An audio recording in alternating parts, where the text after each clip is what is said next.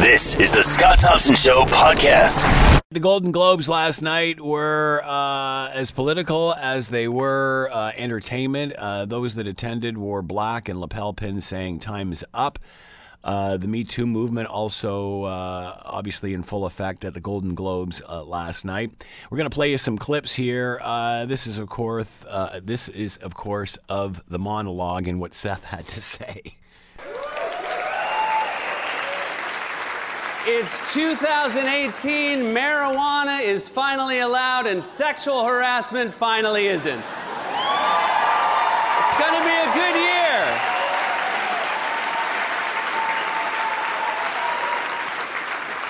This was the year of Big Little Lies and Get Out, and also the television series Big Little Lies and the movie Get Out.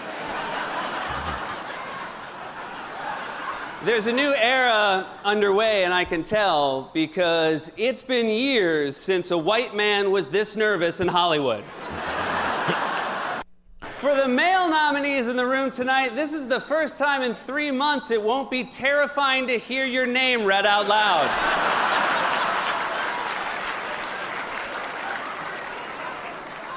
Did you hear about Willem Dafoe? Oh, God, no. He was nominated. Don't do that. Don't do that. Uh, and of course, uh, Oprah Winfrey receiving an award had something to say as well. A new day is on the horizon. And when that new day finally dawns, it will be because of a lot of magnificent women, many of whom are right here in this room tonight, and some pretty phenomenal men. You know, I don't know. Does that seem a bit hypocritical to you? Uh, because here's one of the most powerful women in uh, show business, and now here she is uh, acting as a ringleader. Where where was she a year ago, two years ago, three years ago, four years ago, five years ago? Why does it take people of lesser stature than Oprah Winfrey to bring this to the forefront in the first place? Uh, why wasn't she leading the charge as opposed to jumping on board now? Just saying. Uh, here's what Reese Witherspoon had to say. People out there who are feeling silenced by harassment, discrimination, abuse, time is up. We see you, we hear you, and we will tell your stories. All right, let's bring in Scott Henderson, pop culture expert, Brock University. He's with us now. Scott, thanks very much for taking the time to join us today. We appreciate this. Oh, good afternoon, Scott. So, your thought on the whole presentation and how it was different from other years?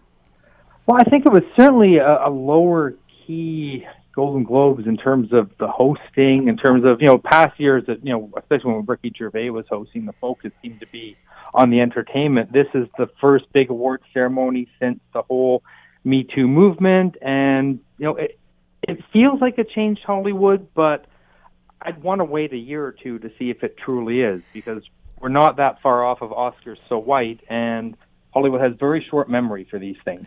You bring up a valid point, Scott, and that was my next question. Uh, obviously, uh, just with the whole fashion uh, aspect of it and everybody wearing black, and, and usually with all these pre shows, it's all the chatter about what everybody's wearing, which that didn't really, uh, well, I guess it did, but for different reasons this time. But does any of this change things? Will it, will, will it matter eh, six months from now? You know, things like the Time's Up movement, which seems to be the kind of follow on to Me Too, maybe this will change things. Maybe there's a, a sense that the industry itself has to change because, again, with you know Oscars so white, we see Hollywood do this. It feels apologetic. We see a raft of non-white nominees kind of come through. There's some nods to diversity, and then the next year things seem to slide right back. So. Will the same thing happen here? Or is this finally a change in which women are going to you know, start taking over more of the quarters of power in Hollywood and start to assert themselves more than they've been able to. Uh, did it seem awkward listening to Oprah Winfrey stand up and, and cheer and, and get people going the way she was, almost accepting accolade for work that others have done? Uh, should the Oprah Winfreys, the Meryl Streeps of the world, should they have been speaking up long ago on this, considering the, the sheer power they have in this business? it's a really tricky question in a lot of ways because a lot of this seems to have been some sort of open secret in Hollywood. A lot of the names that have been coming to the fore, the Harvey Weinsteins and others, people have been muttering about for a long time. So you wonder who knew, who has the power to stop these rumors, and what what are the fears around legalities of you know being an Oprah who maybe steps up, says something, and is hit with a libel suit, and nobody else wants to speak up. So I I err on the side of caution. I mean, I, I know the more powerful figures perhaps could have been speaking up, but what is it that silenced them as well? Is what I wonder. Uh, it just seems that it, you know, that the, the, the very, uh, I, I don't even want to say the established artists, but certainly ones that are iconic in this business almost seem kind of awkward with this discussion. Yeah, because they're the ones who continue to get the roles, while the you know the ones who were facing the greater harassment, the Rose McGowans and others, have been shunned for a long time. Their career seems to have been derailed, and people didn't know well what happened to that star. And so, you know, what is it about the ones who have succeeded? Were they too big to face the harassment, or have they just kind of pushed through somehow? We really don't know. I think there's still a lot more to the story that's going to have to come out. Uh, Seth Meyers, in your opinion on his job as host, obviously a tough job considering the the circumstances this year.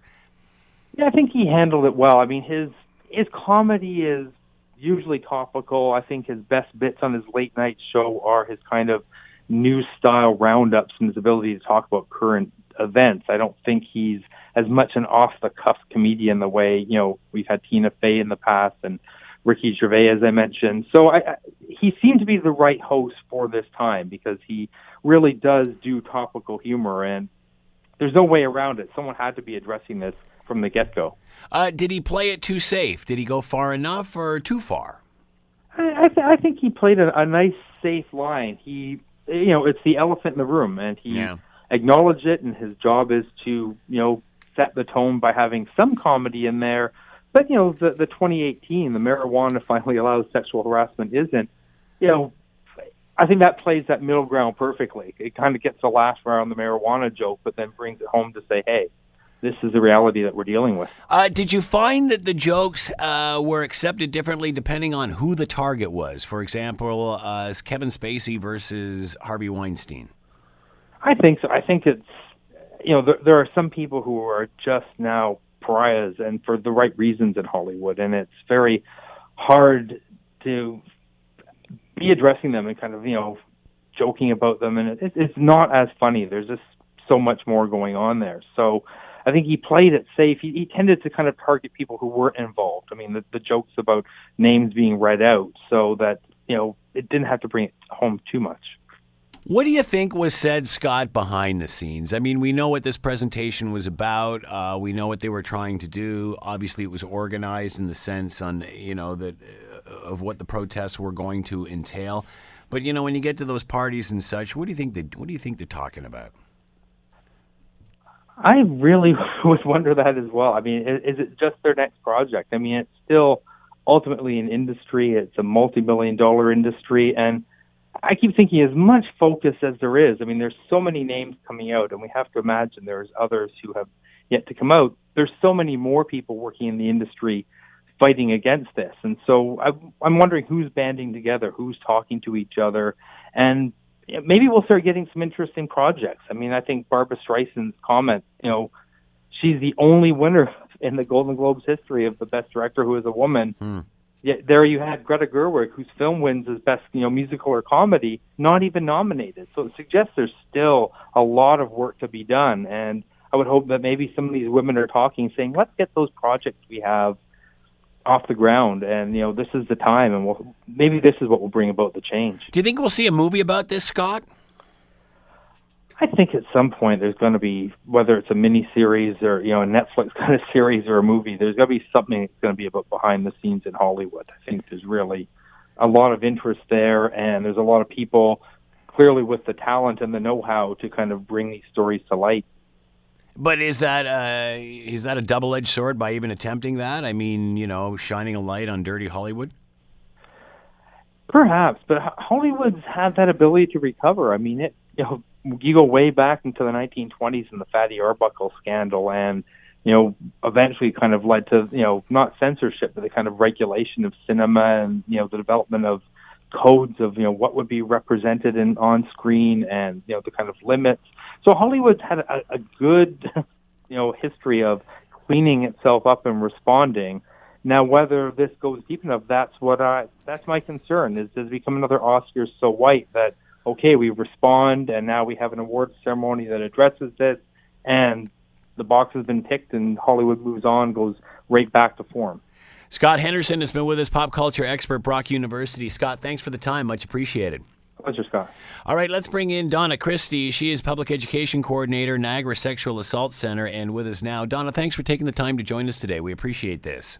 Oh, thank you so much. I'm happy to do it. Uh, your thoughts on the protests we saw at the Golden Globes last night? Uh, do you think this will instigate change? I think it will. I think it already has. Um, you know, I, I think that uh, the fact that such a powerful body like Hollywood is coming forward and talking about an issue, which, quite frankly, has been happening not just there, but I think what you see is a symptom of what's been going on in society for a very long time in all workplaces, in all, you know, everyone. It's not hard to find someone who has experienced some kind of sexual harassment, sexual assault in their workplace, at school. This is what we deal with all of the time and have been. But I think it's great that um, they're bringing such focus and attention, and and it's a powerful movement. And I think it's we see um, that it's it's bringing other people, giving them the voice to maybe come forward and talk about it. So yeah, I think it's it's all good. Why now? Do you think? Why is this happening now, Donna? And and and you know, it almost seemed odd watching Oprah Winfrey stand up, and it was as if she was accepting accolade for others in the room. What about these other prominent, very very powerful women in Hollywood who didn't step up sooner? Well, I think it's part of the. Uh, you know, that's a good question because I think it's it's one that many people who maybe. Um, don't have the awareness about the issue say to themselves, it's like, why, you know, why didn't you speak up? Why didn't you say something? And I think we have to remember that things like sexual harassment in particular um, work on a continuum. Um, and, and quite frankly, so does sexual assault. And by that I mean, it's not just a one off thing. It's not just someone walks up to you and grabs you or someone walks up to you and and does something to you that's so overt that it can't be ignored. It usually doesn't happen that way. And particularly in a workplace, look at, you know, what we tell, we do a lot of, of this kind of work in high schools for students who are going out to workplaces. And, you know, it's about power. It's about the person who's doing it feeling like they, they have some kind of power over you. That could be that they're your boss. It could be simply that they're bigger or stronger, that but you know, most of the time it's that they've done this before and they've gotten away with it. And that makes it much easier for them to do it. It what it also does and what is more more dangerous is that it normalizes it. So if you're in a workplace and you see someone makes a, a sexist joke and everyone around you is laughing, you're gonna it's gonna be that much harder for you to think, well, am I supposed to say something that hmm. offended me, but I don't know how to deal with it? But look, everyone around me thinks it's normal it's that kind of thing that happens in workplace after workplace. It happens when you're out with your friends. It happens everywhere. And it takes a lot of courage to be the one to say, I didn't think that was funny. Or, you know what, that offends me.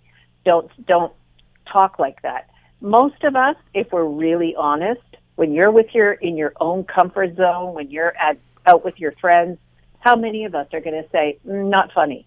Hmm. And that's where it starts. And then when you add on the layer of, say in Hollywood, oh, this is my first part. This huge director has noticed me. I don't have to, you know, work in a restaurant anymore. And he does something. Yeah, it's not that, it's not that hard to imagine that people are going to say, well, okay, I've heard he, he's like that. He's just like that. So, and what am I going to do? Trade my career? Who's going to believe me? And we know certainly in the case of Harvey Weinstein, he women who did speak up years ago, they didn't have jobs. And you see that. And so there's this sort of silencing that goes on around this whole issue that makes it, you know, makes it very difficult, which is why it's so important that all of us, and that's what we talk about all the time, is the bystander effect. We see stuff happening. How many of us say something? Or, or how often do you hear, oh yeah, I knew, I knew that was going on, but I didn't want to talk about it. Hmm. That is the kind of culture that allows this to continue to happen and makes it so difficult for the victims to be believed, to be heard, to even think that they have a right to talk about it. Donna Christie has been with us, public education coordinator, Niagara Sexual Assault Center. Donna, thanks for the time and insight. Much appreciated. You're welcome. Thank you. You're listening to The Scott Thompson Show, weekdays from noon to 3 on AM 900 CHML. Uh, the family gathered around the TV on Friday night, as many Canadians did, to watch the World Juniors gold medal game in Buffalo. The final was every bit as exciting as past tournaments, especially now Canada is back on top. The great thing about youth sport is there is usually a lesson to be learned in every game, and this one was no different. However, this time the lesson came after the game when the Swedish captain was being presented his silver medal. After reluctantly allowing the medal to be placed around his neck, he then promptly yanked it off and then just tossed it up into the stands. Before any of us had a chance to react while we were watching it at my place, my 10 year old son jumps up and yells, Did you see that? What a poor sport! We really couldn't comprehend what we had seen. We were surprised. Did we just see that guy chuck his medal into the stands? It doesn't take too much to have empathy for the losing team. It's expressed in their faces as they, as they bravely stand and watch the other team celebrate. We understand their painful disappointment, but that is sport. And more importantly, that is life. You don't learn from winning, you learn from losing. Winning is merely the reward. Even at the height of passion, to lose control of oneself in a loss disrespects the sport, the tournament, the players, the fans, especially the young ones who look up to such individuals. If you can't handle yourself losing, perhaps it's a sign you are not yet worthy of winning. Feel free to offer your thoughts. You can send us a note at Scott Thompson at 900CHML.com. Uh, and, you know, uh, a lot have said and a lot have, you know, made comments uh, over the course of the weekend saying, well, you know, this kid had got th- uh, second so many times, and so what? Uh, I'm sure we can come up with a list as long as our leg of past athletes who got really close to the big prize and never got there, even if they ever got a chance to play in the big game, or even play on the big team, or even make the team. Life is filled with disappointments. It's how you react to them and what you learn from them that sets you apart from everybody else. And again, you know, I certainly understand the pain that one must feel when losing in such competition. But that's no excuse for any of this. I don't care who you are. This, to me, is a spoiled athlete who hasn't yet learned how to lose with dignity. And instead of looking inward at himself, he chooses to just throw the medal into the stands as if it's not worth anything. I find that disappointing. Uh, let's bring in Dr. Rob Bell, sports psychologist, coach, and author of Don't Should On Our Kids Build Their Mental Toughness and Dr. Rob Bell is with us now. Rob, thanks so much for taking the time to join us. We appreciate this. Thanks, Scott. Sorry I was running behind, man. That's okay. Uh, explain the uh, the title of your book. Oh, sure. Don't should on your kids. We try not to say it three times fast, but it's all about uh, it's all about allowing parents to allow their kids to take ownership of their development and and their growth through sport and uh, all the benefit that sport can provide and allowing them that journey. All right, we're going to listen to the clip of uh, this medal actually being tossed here. Go ahead.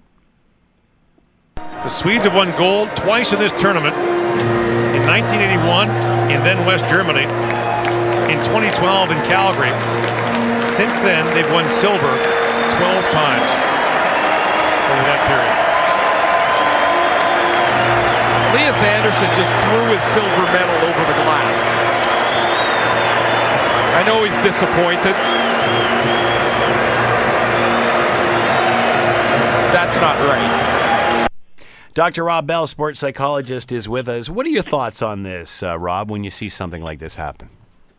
Yeah, I think you know a lot of times when when that happens. I mean, you know, Lars is, is an experienced player, and he's been in those situations, and he's and he's come up short a couple of times with that Swedish team, and and really what he did in that situation is he reacted, and he didn't respond. And I think a lot of times when we react, it's usually wrong, uh, no matter what what part of life it's in, and and that's where I think that he he kind of messed up. I'm sure looking back at it now, he probably regrets it, and and it was just selfish, you know, and and I hope that he just kind of learns from that and and you know can just become a better professional from that example. Is there any excuse for this?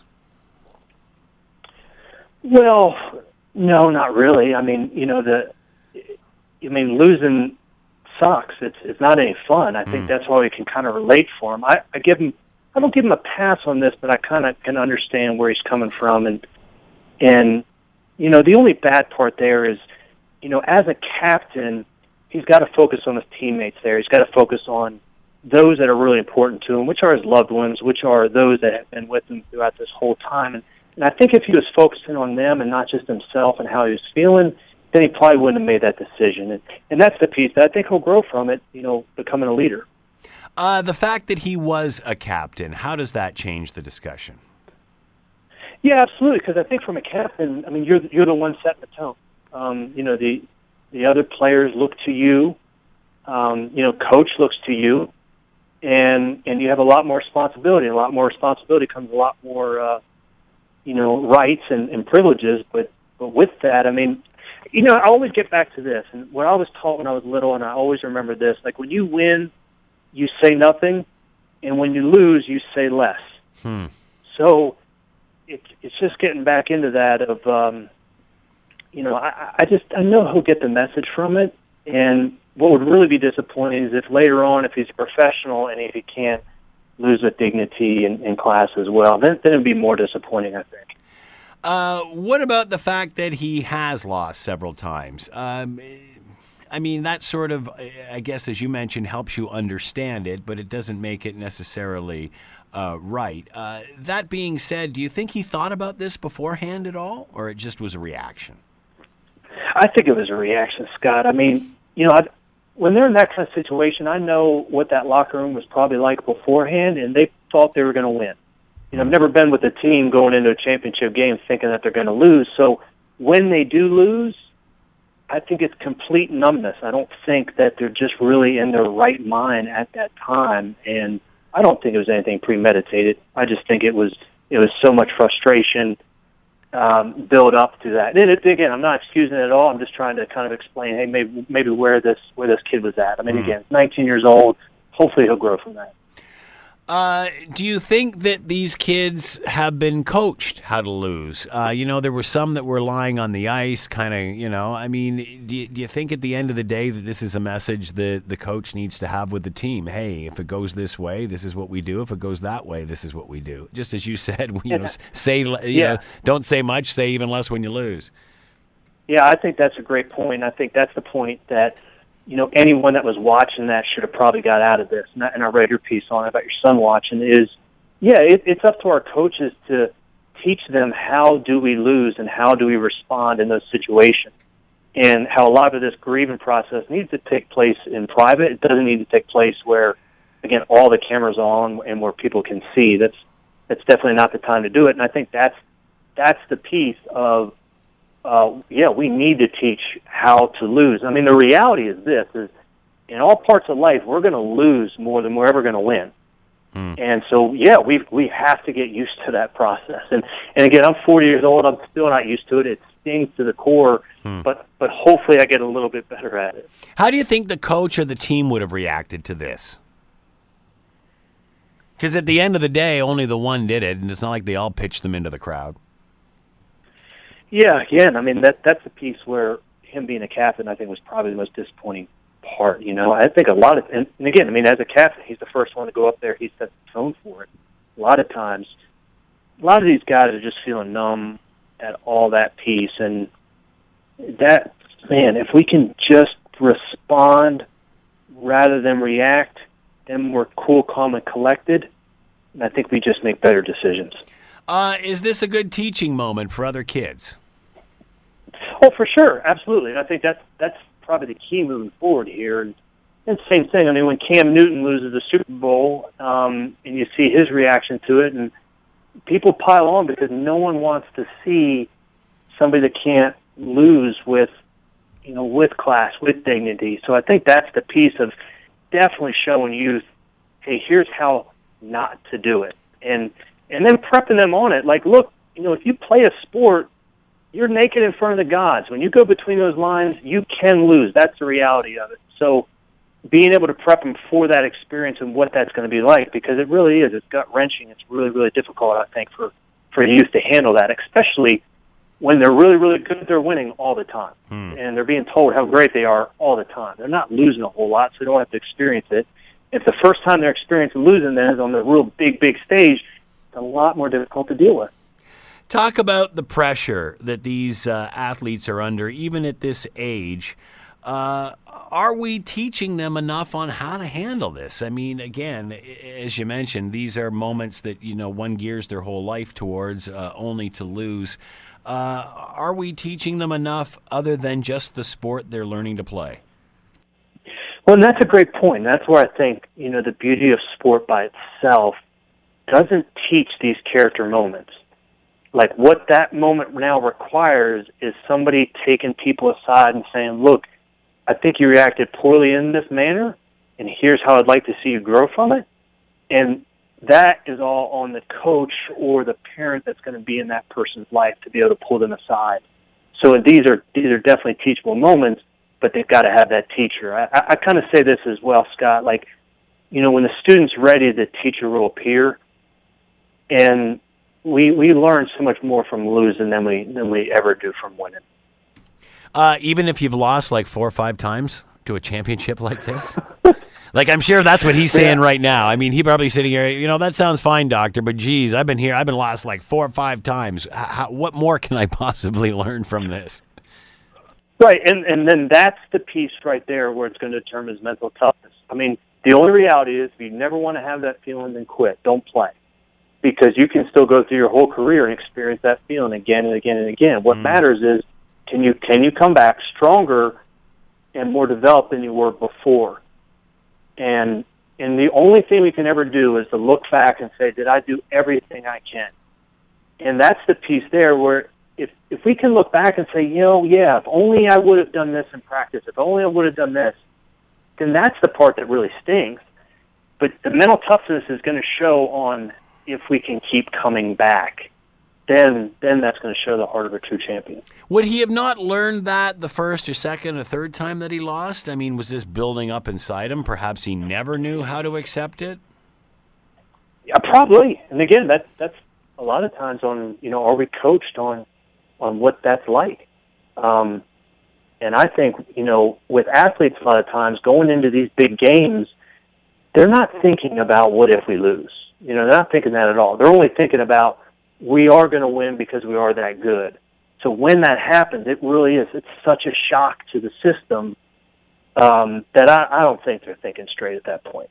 Um, it's it's the same thing as if you know if if we're going to put a, a microphone in somebody's face like right after they lose, a lot of times we're not going to get the best reaction from them at that point. And, and, and who knows? Sometimes that's what we want, right? But um, it's uh, I don't think it ever gets easier. I think sometimes it even gets harder. How do you think he's feeling today about this?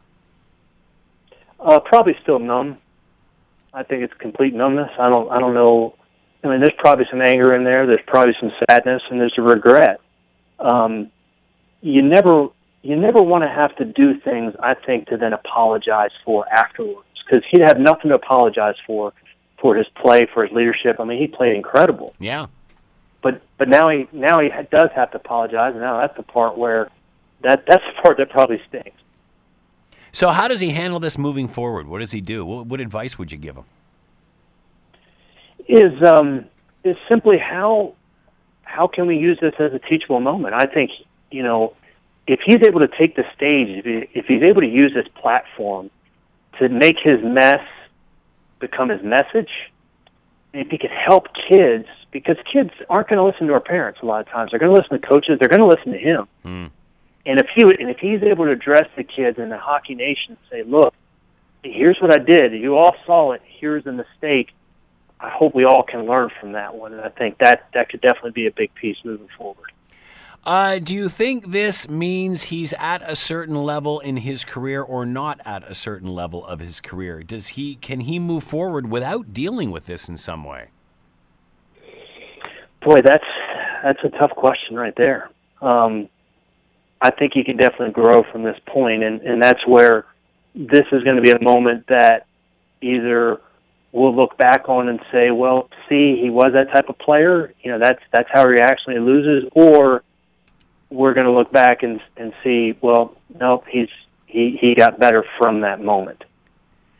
Dr. Rob Bell has been with us, sports psychology coach, author of Don't Should On Our Kids Build Their Mental Toughness. Rob, thanks for the time and insight. Much appreciated. Thanks, Scott. Appreciate you, man. You're listening to The Scott Thompson Show, weekdays from noon to 3 on AM 900 CHML. Last month, Canada unveiled their 23 person roster for the women's hockey team that will head to South Korea. One of them is Sarah Nurse, local Hamiltonian, and of course, a member of Canada's women's hockey team for the Winter Olympics in South Korea come 2018, next month, a month away, really, from now. Sarah Nurse is with us now. Sarah, thanks so much for taking the time to join us today. We appreciate this. Hi, absolutely no problem. So, tell us what you're doing. Tell us what life's like for you now. Yeah, well, life's calmed down a little. Calmed down a little bit. Um, our schedule's kind of lightened up. We're not playing as many games as we had um, the first half of the season before the roster was unveiled, but we're still working hard and preparing for um, when we go to Korea next month.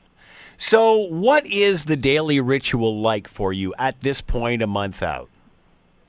Yeah, um, so now we're kind of in our Olympic simulation month, so we simulate you know our day to day life. I guess today was we were simulating what opening ceremony is going to be like. So we had a light skate this morning, um, and then we have like a fun activity later today. I think we're going axe throwing. Sorry, say that again. I think we're going axe throwing later today. Axe throwing. Yeah. just to just to let off a little tension, I guess. Yeah, let off a little steam. How do you balance this? Uh, you know, I mean, this is not well. I guess Olympics are new to you, but certainly competition isn't. There's there's a method, there's a means how you prepare and such. How is it different now? How and just with all the extra distraction that goes with the Olympics. I guess for us, uh, the most important thing is kind of focusing on the, the end goal. You know, there's going to be a lot of distractions when we get to the Olympics. There are other events, there are a lot of people there, um, media, things like that. But I think uh, we've worked hard this year to kind of eliminate those distractions and just prepare us for when we're actually there. How much of the last month actually centers around playing hockey? Uh, how much practice do you actually have?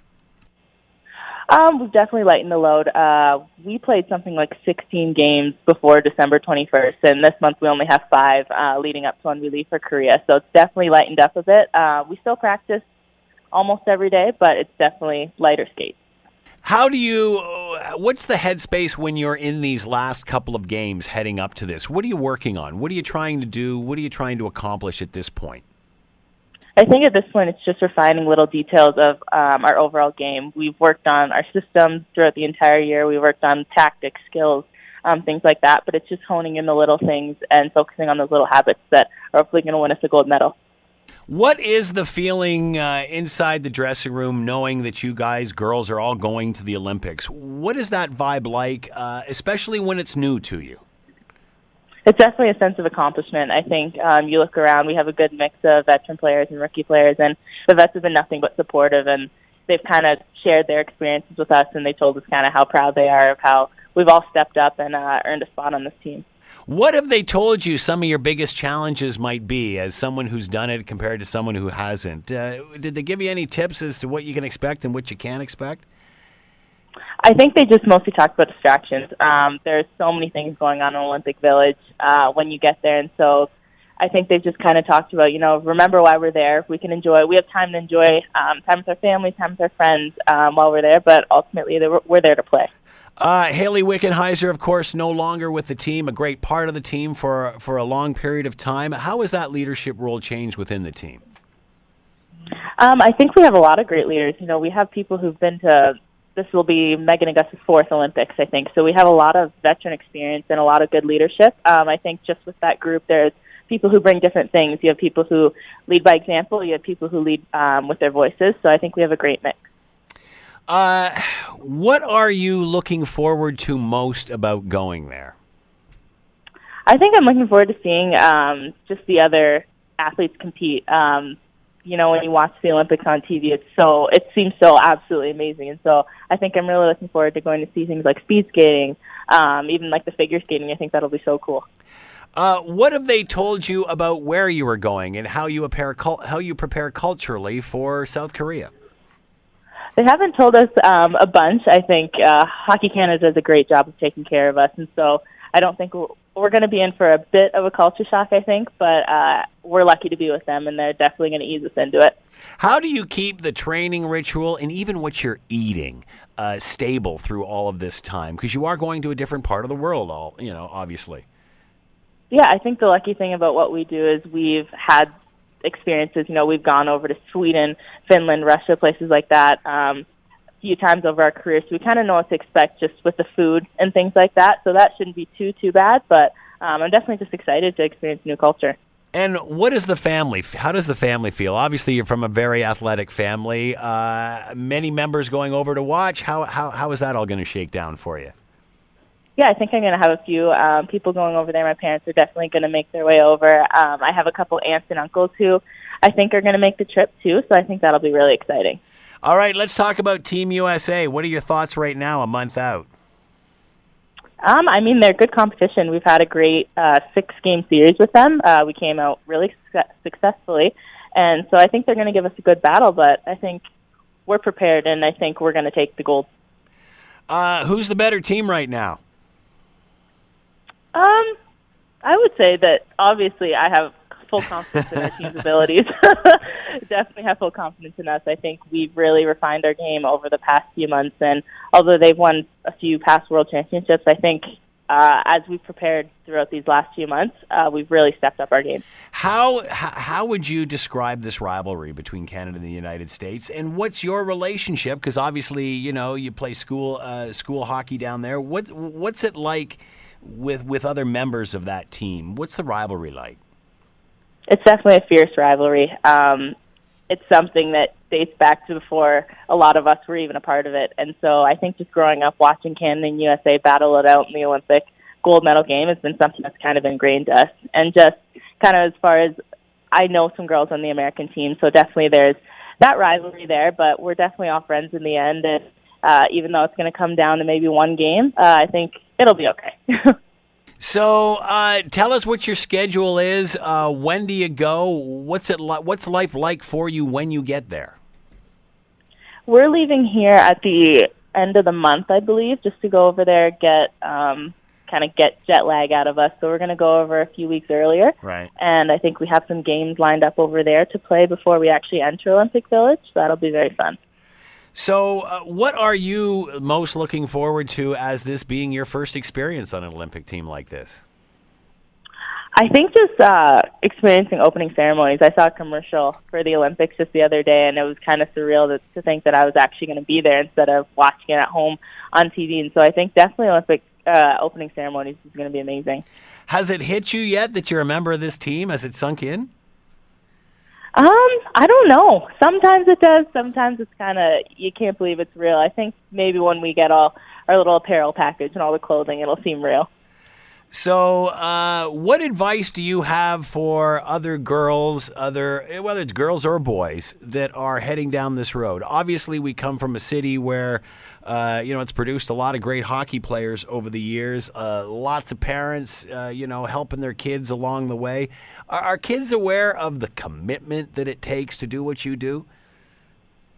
Um, I definitely think of myself, and I thought it was this big kind of glamorous experience, but it's definitely a lot of hard work, and it's a lot of time, a lot of sacrifice, a lot of commitment, and that's something that I've learned along the way, and I've definitely embraced. Um, I think as you go through your hockey career, I think the most important thing for me is to have conf- the confidence in yourself, and if you don't have the confidence in yourself, no one else is going to have it. So I think you can't count yourself out when it comes to things like that in competition. So that's something that's really helped me. Uh, during this journey from uh, you know stage one to get to where you are as a member of the Olympic team, did you ever question any of this? Did you ever think, man, this this is a lot. I, I just not sure if I can do this. Of course, I think uh, we come to the rink every day. We're here almost nine to five, I guess, and so every day it's kind of like you're competing for a spot. It's a tryout ultimately. So you know, there definitely you have good days, you have bad days. You kind of think, hey, is this is this going to work out for me? Um, but ultimately, you have to have that confidence and you have to have that willingness to compete for a spot. How confident were you that you were going to make this team? I think I went through ups and downs at the beginning of this journey. I definitely think that I was on the outside of the bubble, um, but I was very proud of the way that I kind of worked myself in. And once kind of the days, the day came for cuts and we had our meetings, I was very kind of at peace with the whole thing because at that point it was out of my hands. Um, the coaches were going to take who they were going to take, and if it was going to be me, awesome. And if it wasn't, I kind of had no regrets about the whole experience. How do you deal with loss? Do you mean game loss? Yeah, or or, or, or any setback in your career. I think the important thing is is to reflect on it. You know, you learn a lot of things from losing, and so I think you have to reflect on that. But you have to find something that that you can learn from it, and you have to take it, and you have to take that experience and keep going because you can't just sit on that loss and think, "Well, woe is me, cry me a river," kind of thing. You have to take that experience and you have to learn from it. Is that hard to do? Or once you figure it, or once you figure it out, it's quite easy. I think uh, we have a lot of help. We have uh, actually a mental skills coach here who's helped us all a lot. But I think it is a, it's a definitely a hard skill to master, and I definitely don't think that I have. But I think you find little strategies because every person's different, so you have to find your own strategy to cope with that. Uh, what can you do? What do you do in the dressing room before a game? How can can you judge how the team's feeling? Can you judge whether it's going to be a good game or not? How do you how do you take those moments before the game starts and elevate it to the next level? I guess we have a lot of different personalities on our team. We have people who definitely get the room going and pump people up, and you have those people who, you know, they need to be in their zone and they need to be serious. So I think this key to success for our team is we're we're very light. We like to have a great time, and so I think when we keep it light before games, we're kicking the soccer ball around, things like that. Um, I definitely think that that takes our game to the next level. Uh, I was asking you earlier how you dealt with loss, and, and reason being, I, I'm I'm sure you heard of the incident uh, with the World World Juniors on Friday, and the Swedish captain Mhm. throwing his medal into this into the stands. Your thoughts on that? Um, I guess it's definitely heartbreaking to take a loss like that. You know, you saw the emotion on his face, so you definitely feel for him. Um, I guess at that point, I know he is young. You have to be a professional.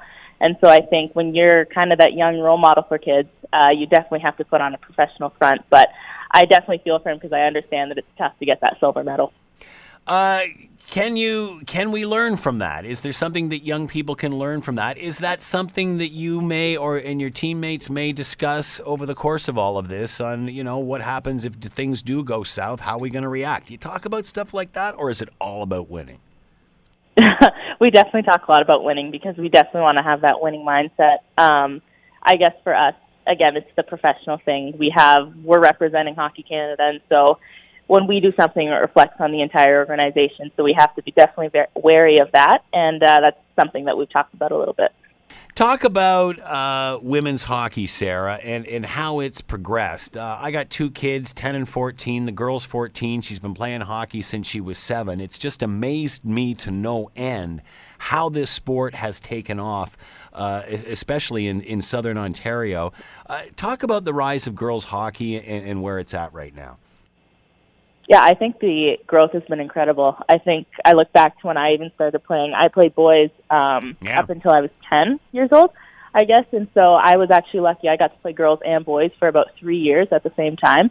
Um, but I think that just the growth and the commitment to the game has been incredible. You know, we had such amazing support through big organizations putting on different camps and just for players' development. So I think it's become absolutely amazing. Uh, what what do you why do you think that, that girls hockey has taken off in Canada the way that it has? Uh, why do you think there's interest in your team so much, and just generally in girls playing the sport? I guess if you look at um, women's hockey, Team Canada's it's the top. You know, guys can go to the NHL, they can play in different leagues across the world, but playing on Team Canada is definitely where every girl wants to be. So I think that if we set a good example, girls growing up can see that and they'll want to be us one day. And so I think that's definitely been a huge help. Uh, again, uh, having two kids in, in minor hockey, I've, I've certainly seen mixed teams and, uh, you know, in my son's tournaments and stuff. What's it like being the girl on the boys' hockey team? Honestly, it's pretty cool. Um, there's a camaraderie within a hockey team, and I think looking back, you know, all the guys definitely protected me. Um, we had a great relationship growing up. You know, I got to grow up with some of those guys, and so I think it, it's honestly kind of awesome. Uh, people are really surprised when they see a girl out there, and they're kind of like, "Oh, that's a that's a girl. She's pretty good." so it's it's awesome. What about the competition between other players on the team? Um, I don't think I had within the team. I don't think it was too bad. Um, I mean, even as a young kid, I think roles on teams are identified, and so it wasn't too bad competition within the team. I would definitely say it was worse within the league. Now, when you're out on the ice playing other teams, did that was that you know other than people going, "Oh, there's a girl on the ice"? I mean, did did did did anyone ever treat you any differently? Was it any different? Was it just hockey? I guess for me, being that young, it was just hockey, and there was obviously outside noise that I guess my parents probably had to deal with. But for me, it was just playing hockey, and I was, and I'm very lucky that my parents kind of sheltered me from that, sheltered me from that, and kind of took that took that on their shoulders. Uh, what advice do you have for young players, uh, male or female, who who are considering this? Uh, and of course, the amount of time and, and effort you have to commit to such a thing. Uh, playing rep, playing select, that's one thing, but actually putting in the time and the commitment is another thing. Uh, uh, um, what are your what sort of tips can you give for, to kids about that? I would say, looking back on my career, just be so gracious and be so thankful of your parents and even your siblings. You know, they're going to sacrifice just as much, if not more, um, just as much as you are being able to play the sport. So I'd say you have to give your best foot forward every single day, and you have to work hard because there are other people who this affects. So I would definitely say just work hard and be gracious. Uh, again, being a parent of kids in minor hockey, there's always those parents that seem to think their kids are going to be uh, the next Sarah Nurse or the next whoever. Um, uh, how do you tell if your kid's playing too much hockey, not enough hockey? How can you tell if they're really interested in this and, and want to keep going? How, how do we know when to push and when not to push? I guess you have to kind of you kind of have to look at your kid and see, you know, do they have that passion? Um, for me, I'm a huge supporter of multi-sport children. You know, I grew up and I played hockey in the winter, put it away for the summer. I played soccer, I played lacrosse, different things like that. But ultimately, I wanted to go back to hockey every year. So, I mean, if you take kind of take that away from them, honestly, and then see if they want see if they want that and see if they have that drive. So that was huge for me. You know, that's a very interesting point. I remember interviewing Walter Gretzky, and he would say that about Wayne, that Wayne would never pick up a hockey stick after the season was over. It was then it was on to a baseball bat. Do you think it's too much hockey now, and as a result, some kids get burnt out because they don't have that variety that you did? I think, yeah. Um, I mean, it's hard to play hockey 12 months a year when you're seven or eight years old. I definitely think you get burnt out. And I think just different experiences. You have different friends when you play uh, the different sports. So I think it's so beneficial. What's been the best thing about playing hockey for you? Definitely just the people I've met. I've met so many different people. Um, just when I made the Olympic team, the amount of people who reached out, who I played with when I was maybe 10 years old. Um, so I think just those relationships that you've been able to keep and kind of grow throughout the years. Sarah Nurse has been with us, Hamiltonian on Canadian our Canada's women's hockey team, heading for the Winter Olympics, of course, in South Korea. Sarah, congratulations to you for making the team. You've made us all very proud. We're all going to be watching, and good luck. Thank you so much. The Scott Thompson Show, weekdays from noon to 3 on AM 900 CHML.